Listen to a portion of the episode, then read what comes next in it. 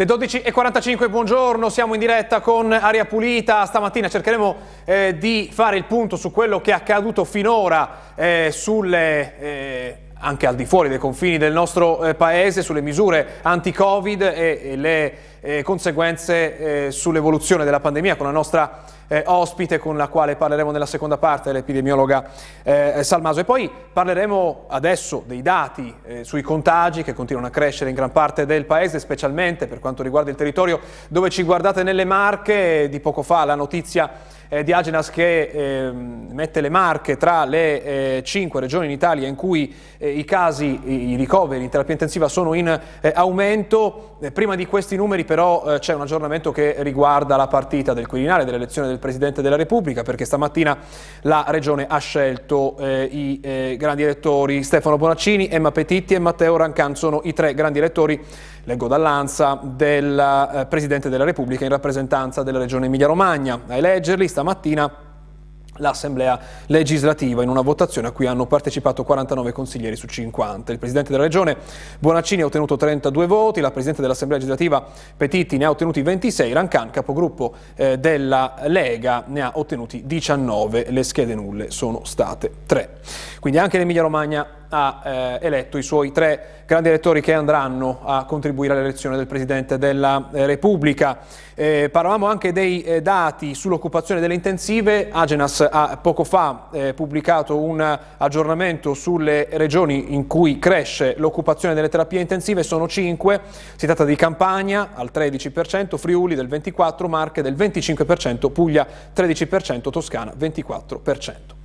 Partiamo dalle mappe però, andiamo a vedere i numeri di cosa è successo nelle ultime ore in Emilia Romagna e nelle Marche. Partiamo con l'Emilia Romagna con eh, i eh, dati di ieri pomeriggio, aggiornati ovviamente ieri pomeriggio, il conteggio è di 11.189 nuovi eh, contagi, anche oggi la maggioranza si registra nel bolognese, 3.109 soltanto in provincia di Bologna, ma dobbiamo dire che aumentano le province, in questa giornata sono di più, le province che sono sotto la soglia dei 1.000 nuovi contagi. C'è Parma con 427, il dato più basso della giornata, ma c'è anche Piacenza. Ferrara e Ravenna appena di un soffio, potremmo dire. Vediamo che l'incidenza adesso negli ultimi sette giorni è un po' più variegata, vediamo che rimane ferma la Romagna sui dati più alti della regione, con incidenza più alta negli ultimi sette giorni, e in Emilia fanno eccezione con dati eh, meno gravi dei giorni scorsi, fanno eccezione soltanto Modena e eh, Piacenza. I guariti sono 2.866, in ospedale salgono i ricoverati, sono 62 in più in reparto Covid, quindi il totale arriva a 2.456 e in terapia intensiva rimangono 149, un dato che non si è mosso.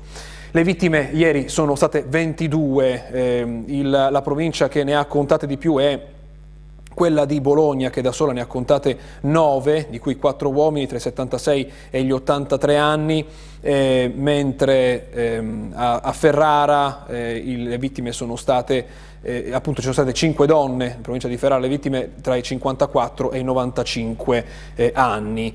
Eh, nelle, nelle, Marche invece cosa è successo? Lo vediamo nella seconda delle nostre mappe, vedete il totale dei casi di eh, ieri è 2012, il, la provincia che ha un numero più alto di nuovi contagi è sempre quella di Ancona che da sola ne ha 622, ma anche nelle altre province il dato è a tre cifre, vedete Pesaro Urbino a 445, Macerata a 370. Eh, Macerata è la provincia con l'incidenza più bassa negli ultimi sette giorni, vedete il colore rosso è meno scuro eh, degli altri. Eh, i guariti però sono più dei nuovi contagiati, sono 2.652 e i ricoverati salgono di tre persone, il reparto Covid sono 279, ma continua a salire il numero dei ricoverati in terapia intensiva, sono 64, due in più rispetto al giorno prima. E le tre vittime eh, si sono registrate in provincia di Ancona, una donna di 84 anni, in provincia di Fermo un 65enne e in provincia di Pesaro Urbino un uomo di 66 anni. Fin qui i numeri sulle vittime e sui casi, Regione Emilia Romagna e Regione Marche. Vediamo invece cosa dicono quei eh, parametri che eh, stabiliscono il passaggio di colore finché le regole non verranno cambiate, al momento sono le stesse stabilite a luglio di quest'anno, dell'anno scorso, eh, vediamo che cosa dicono quei parametri, cioè l'incidenza, la presenza di terapie intensive e la presenza in reparto Covid. L'incidenza vede l'Emilia Romagna terza in Italia, parliamo dei nuovi casi settimanali ogni 100.000 abitanti, così come li visualizza il sito Jedi Digital, l'Emilia Romagna è terza, dopo Valle d'Aosta e Bolzano, le Marche eh, peggiorano la loro condizione avvicinandosi però alla media nazionale, sono nella parte bassa della classifica, meglio delle Marche, la Sicilia, Lazio, Molise, Calabria, Basilicata e Sardegna. Le terapie le terapie intensive vedono parecchie regioni sopra la soglia del 20%, quella che può determinare la zona arancione. Le Marche hanno il dato peggiore, sono al 25%. Eh, seguono Valle d'Aosta al 24,2, poi sono sopra il 20 Toscana, Friuli Venezia Giulia, Trento, Piemonte, Lazio eh, e poi la Sicilia al 20,2% proprio su quella soglia. L'Emilia Romagna è al di sotto sia della soglia del 20% sia della media nazionale perché è al 16,8%. Fin qui le terapie intensive, da ultimo i reparti Covid, il terzo dei tre parametri che possono cambiare il colore delle regioni. Cosa succede a Emilia Romagna e Marche? Eh, L'Emilia Romagna è al 27,3%, quindi sotto quel 30% che può determinare la zona eh, arancione, le Marche sono al 27,6%, quindi leggermente la situazione peggiore rispetto dell'Emilia Romagna, ma comunque entrambe sono al di sotto della media nazionale del 29,5%. La peggiore è la Valle d'Aosta con il 69,7%. Valle d'Aosta è già in zona eh, arancione. Cosa raccontano i giornali oggi? Lo vediamo insieme, poi andiamo a vedere eh, con la nostra ospite che cosa eh, potrebbe, eh, si potrebbe desumere da questi eh, dati anche alla luce di quello che altri paesi stanno facendo, per esempio il Regno Unito, per esempio la Spagna, quella famosa mh, filosofia del, della variante Omicron come un'influenza. Di tanto, tanto di questo si parla oggi nei quotidiani, per esempio qui siamo nelle Marche, esercito di asintomatici, sono l'85% dei positivi, Omicron ha una diffusività simile a quella del morbillo e con gli antigenici è più facile scovarli nelle ultime 24 ore 2000 contagi, sale l'incidenza, lo abbiamo visto nelle nostre mappe, il 15% di nuovi positivi al Covid nelle Marche è sintomatico, un numero elevato, attacca questo articolo tenuto conto dei vari fattori in paragone con quanto accadeva con la variante eh, Delta. Quindi diciamo che ci sono tanti però asintomatici.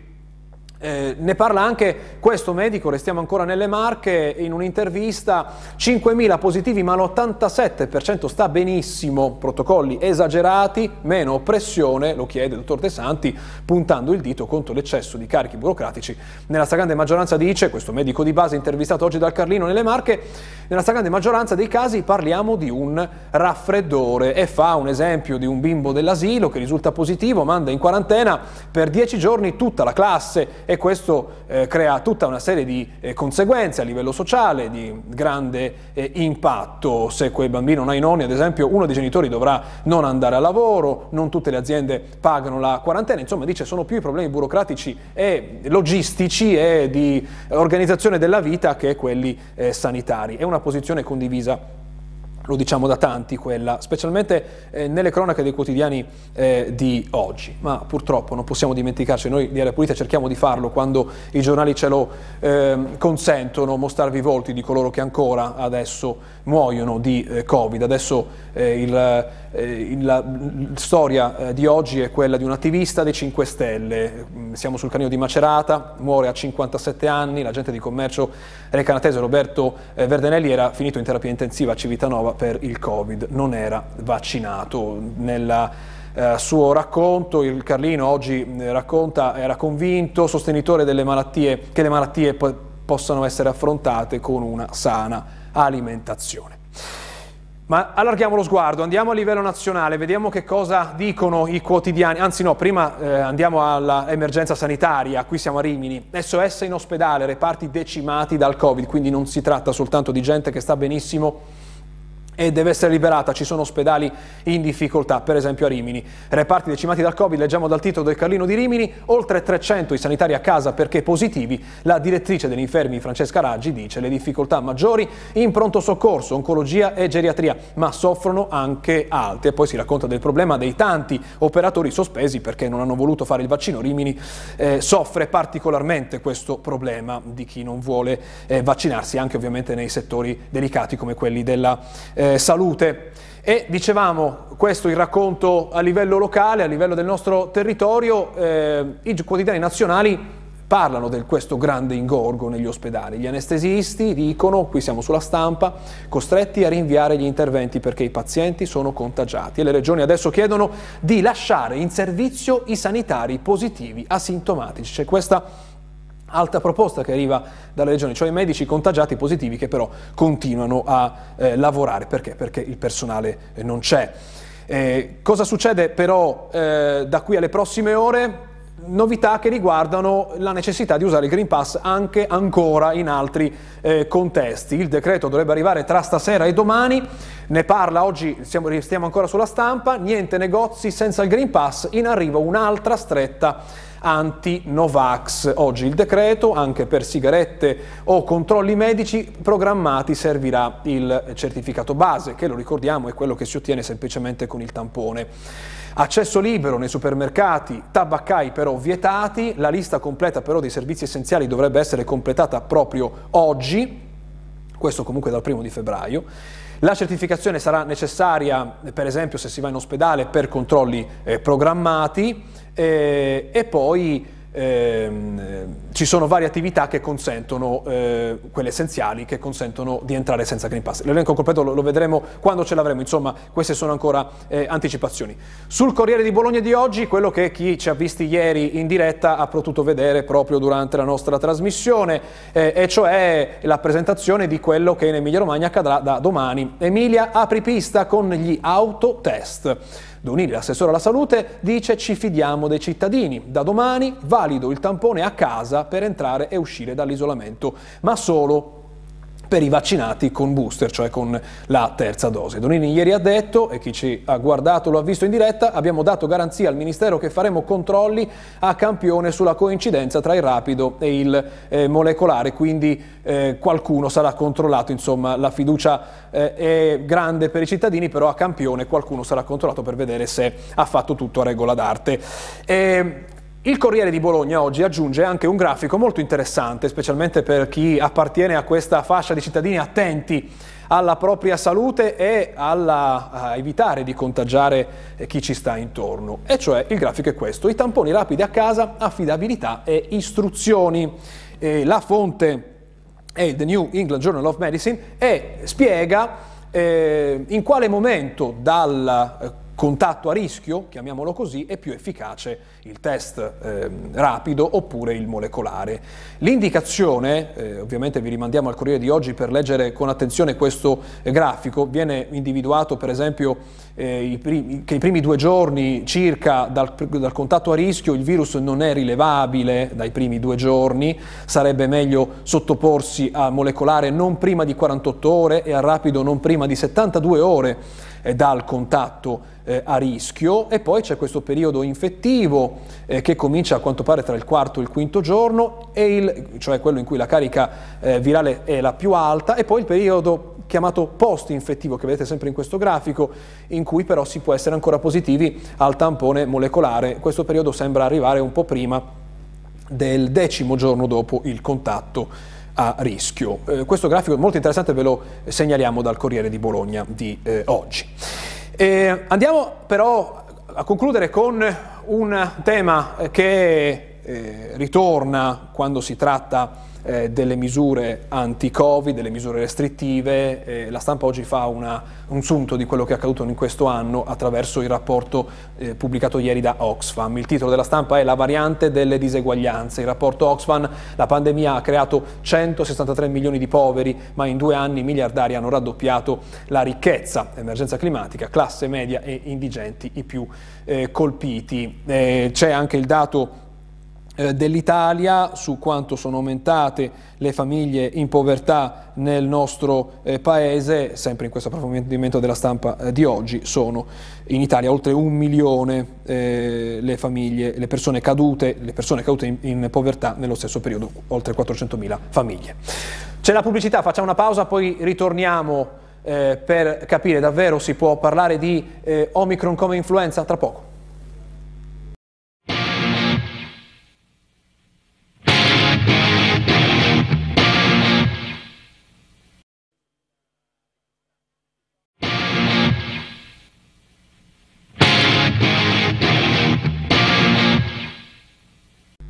Le 13.03 ritorniamo in diretta, buongiorno, bentornata ad Aria Pulita, grazie per essere con noi, la dottoressa Stefania Salmaso dell'Associazione Italiana di Epidemiologia, buongiorno. Buongiorno. Parleremo dell'Emilia Romagna, di questa nuova iniziativa, ma anche di quello che stanno facendo altri paesi che eh, spingono la teoria di Omicron come influenza, che potrebbe essere questa la volta giusta, perché di influenza se ne parlava anche due anni fa e non era così purtroppo. Prima però vi devo leggere il comunicato appena pubblicato dall'ANSA eh, della Federazione Nazionale Ordine dei Medici. Eh, non piace a Filippo Anelli, presidente della FNOMCEO, eh, una proposta che arriva dalle regioni di richiamare in servizio i medici positivi al Covid, purché asintomatici e vaccinati con tre dosi. È una proposta irresponsabile, dice Anelli, se venisse attuata Tanto varrebbe abolire l'obbligo di vaccinazione. La razza dell'obbligo è quella di garantire la sicurezza dei pazienti, evitando che il medico diventi veicolo di contagio. La vaccinazione è strumento di prevenzione, non certo il lascia passare per poter lavorare da positivi. Glielo domando subito, allora è d'accordo con Anelli questa cosa dei medici positivi asintomatici che vanno a lavorare? Sono, sono assolutamente d'accordo, non abbiamo nessuna evidenza che un asintomatico non sia contagioso. Allora tanto varrebbe, non dico smettere la vaccinazione, ma tanto varrebbe smettere di fare i tamponi perché dobbiamo cercare i positivi se poi tanto non, eh, non ci facciamo niente con questa informazione? Il medico eh, espone le persone vulnerabili che incontra per definizione, quindi in qualche modo capisco che ci sia magari un problema di troppi medici in isolamento o eh, meccanismi troppo lunghi o non facilmente percorribili per liberarli dall'isolamento e anche magari dei contatti però bisogna trovare soluzioni che non siano così drastiche della serie Tana libera tutti. Ecco, eh, il, il, problema è che manca il personale, la, ne parliamo ormai da eh, due anni e quindi si ricorre eh, a tutto. E è anche questo il problema che guida l'iniziativa dell'Emilia Romagna, cioè questo test fai da te per non eh, intasare le farmacie, anche i centri dove si fa il tampone molecolare, eh, che sono anche luoghi eh, con file molto lunghe, allora l'Emilia Romagna è partita, parte da domani anzi, con gli autotest. L'assessore ha detto ci fidiamo dei cittadini, chi potrà fare l'autotest, cioè persone che hanno fatto le tre dosi, quindi anche la terza eh, dose, che in Emilia Romagna sono quasi eh, 2 eh, milioni e che semplicemente fotografando il risultato del test che fanno da soli eh, a casa e comunicando questo risultato possono iniziare una, un isolamento oppure concluderlo eh, semplicemente con una comunicazione eh, online. la tranquillizza questa prospettiva? Beh, eh, questo da un punto di vista di evidenze scientifiche ancora una volta non abbiamo delle evidenze a sostegno che questo approccio possa funzionare, però è assolutamente comprensibile il fatto che bisogna fare i conti poi con approcci di tipo pragmatico eh, quello che mi preoccupa eh, ovviamente oltre al fatto che il test fatto da soli potrebbe non essere fatto bene eh, perché eh, le persone che fanno i test normalmente nelle farmacie o anche nei centri medici sono persone addestrate, quindi ognuno di noi che si fa il test da solo potrebbe non farlo nella, nel modo corretto e quindi generare una, un numero aumentato di magari falsi negativi. Eh, l'altra cosa che mi preoccupa invece è che se tutto viene fatto da soli non si capisce perché, eh, perché poi uno lo debba comunicare solo se gli serve il certificato per mettersi in isolamento da solo e gli serve quindi un provvedimento da parte della ASL, la quale dovrebbe, farà evidentemente un provvedimento formale eh, di permesso di non andare a lavorare o di stare in isolamento eh, se, eh, se effettivamente basandosi su quello che ha detto il paziente. Insomma, è uno, una situazione che certamente cerca di trovare una soluzione pragmatica a un problema. La base scientifica di questo certamente è molto scarna, ma qua Omicron sta andando ancora più veloce della scienza. Quindi è comprensibile che ci siano, si, trovino, si cerchino soluzioni. Adesso vediamo come andrà anche in Emilia Romagna. Tutta questa rapidità di interventi è dovuta al fatto che Omicron si è diffusa con una rapidità eh, che era imprevista, quello che abbiamo visto accadere negli altri paesi prima eh, del nostro è una rapidità di diffusione senza precedenti per eh, il eh, Covid. E altri paesi adesso guardando quello che accade, l'abbiamo visto poco fa nella nostra eh, rassegna stampa, vi faccio vedere il fatto quotidiano eh, di stamattina con un'intervista, un ex componente del dell'equivalente del CTS nel Regno Unito, che dice Green Pass è obbligo inutili, altra strategia con Omicron, dopo Spagna e Danimarca, anche Londra abolisce le restrizioni più stringenti e il certificato vaccinale. Non che Londra ne avesse tante restrizioni, però abolisce anche quelle. Il virus sarà paragonabile a un'influenza, dice eh, Dingwall, ex CTS inglese, niente più tamponi eh, di massa. Questo, a questo punto dell'epidemia possiamo parlare, come si faceva due anni fa, eh, quando tutto è iniziato, è un'influenza molto grave che fa male ed è pericolosa soltanto per gli anziani, dopo due anni possiamo dire eh, è pericolosa soltanto per chi non è vaccinato, ma è un'influenza? No, non ancora, non si può dire. Il confronto con gli altri paesi è sempre molto opinabile. Diciamo che la Gran Bretagna anche per noi non è stata sempre un modello di comportamento, perché eh, quando eh, hanno lasciato correre l'infezione all'inizio e noi invece ci siamo tu tutti chiusi in casa, c'è stato un approccio completamente differente. Mi sembra che in Italia l'approccio sia stato quello di salvaguardare il più possibile le persone vulnerabili. Noi abbiamo la consapevolezza che nella nostra popolazione ci sono molti più anziani eh, che in diverse popolazioni all'estero e molte più persone vulnerabili perché grazie a Dio abbiamo un servizio sanitario nazionale che cura tutti e quindi anche tante persone eh, che hanno condizioni di base che li espongono al rischio. Ora è evidente che si, fa, eh, si cerchi di trovare delle soluzioni eh, per, eh, per, affermare che in qualche modo dovremo tornare alla, alla, normalità. Ancora non ci siamo, lo ha detto persino Anthony Fauci negli Stati Uniti, che ancora non ci siamo in quella fase. Alcune nazioni sono andate avanti, però è importante anche che i cittadini capiscano che le decisioni a questo punto eh, sono prese sulla scorta di eh, evidenze scientifiche, ci auguriamo, ma anche di altri fattori che sono di, di tipo politico-economici. Quindi non bisogna poi perdere fiducia, ad esempio, nelle raccomandazioni fatte dalle autorità sanitarie se poi si rivelano non completamente adeguate, perché magari ci sono stati altri fattori che hanno fatto sì che fossero presi. Sappiamo che la Gran Bretagna dopo la Brexit, ad esempio, non si può permettere di rimanere indietro anche da un punto di vista eh, economico-commerciale. Quindi ci sono diversi fattori eh, che poi alterano la narrazione per i cittadini. Noi siamo ancora su attestati sul cercare di ridurre il danno il più possibile su tutte le politiche di mitigazione. È chiaro che eh, in molti casi possiamo pensare a delle semplificazioni perché altrimenti diventa una corsa a ostacoli molto difficile. Ecco, quello che al momento in questa ultima settimana fa apparire eh, funzionante, vincente il modello britannico è quel plateau, quella linea che sembra non andare più verso l'alto come sta accadendo è accaduto nelle ultime settimane in Italia ma rallentare nonostante appunto l'abbiamo detto nel Regno Unito le, eh, le, misure restrittive siano state molto più eh, basse rispetto eh, all'Italia. Anche in Italia c'è un lieve rallentamento si possono paragonare questi due fenomeni quando si parla della nel Regno Unito il confronto con il Regno Unito è alterato dal fatto che i tempi sono diversi e che il Regno Unito ha un'elevatissima proporzione di persone che hanno già fatto la terza dose quindi in qualche modo ci sono delle differenze eh, sostanziali e non possiamo confrontare le curve che si muovono con tempi diversi eh, perché comunque il numero di decessi registrato anche in Gran Bretagna è sempre elevato. Quindi alla fine eh, è chiaro che le imposizioni da parte delle autorità tenderanno eh, a, secondo me, a diminuire. Le raccomandazioni ai cittadini saranno quelle di avere una certa cautela. In Gran Bretagna a metà luglio era stato dichiarato la giornata della liberazione, il Freedom Day e quindi già avevano sospeso tutte le loro limitazioni e poi hanno avuto una fortissima eh, quarta dose, quarta ondata eh, ovviamente in cui si erano già mossi però per vaccinare con i richiami gran parte della popolazione. Le situazioni non sono direttamente confrontabili dappertutto.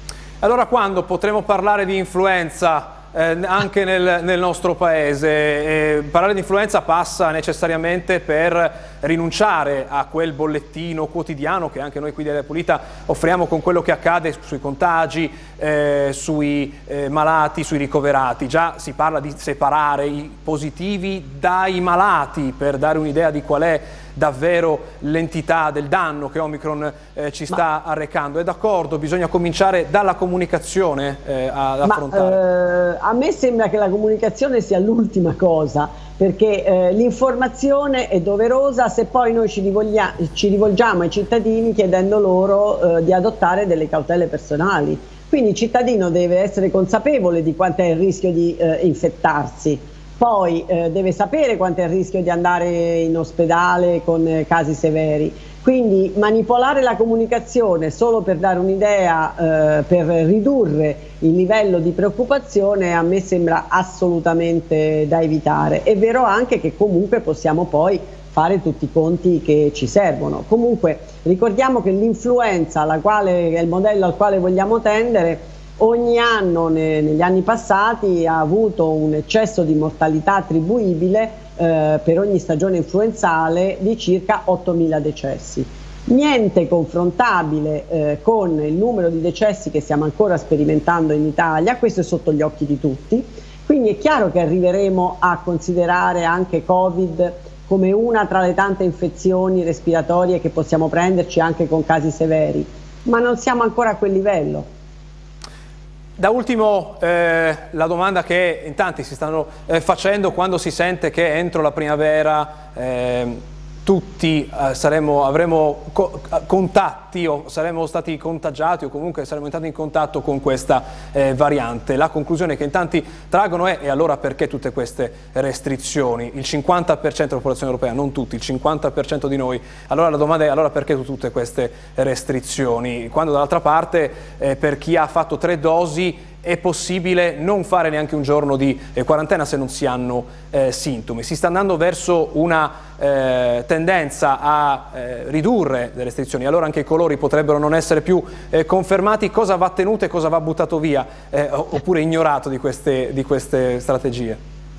Guardi, la pandemia trova il suo carburante per continuare a circolare nei soggetti completamente suscettibili tutti i vaccinati, tutti quelli che hanno avuto l'infezione proprio adesso, possono essere considerati parzialmente immuni e quindi questi contribuiranno a eh, ridurre la quantità di carburante che la pandemia usa per continuare a circolare. Le stime che, eh, secondo le quali si arriverà a un 50% della popolazione europea infettata tengono conto di realtà molto diverse. L'Europa è un paese grande e ricordiamo che le stime dell'Organizzazione Mondiale della Sanità relative all'Europa non sono dell'Unione Europea, sono bensì eh, di 52 paesi che fanno parte della regione eh, OMS, eh, tutta la parte est che eh, ha condizioni anche di proporzione di vaccinati eh, e eh, di frequenza di casi anche molto diversa eh, da, da, da, dalla parte anche dell'Unione Europea dove seppure ci sono differenze.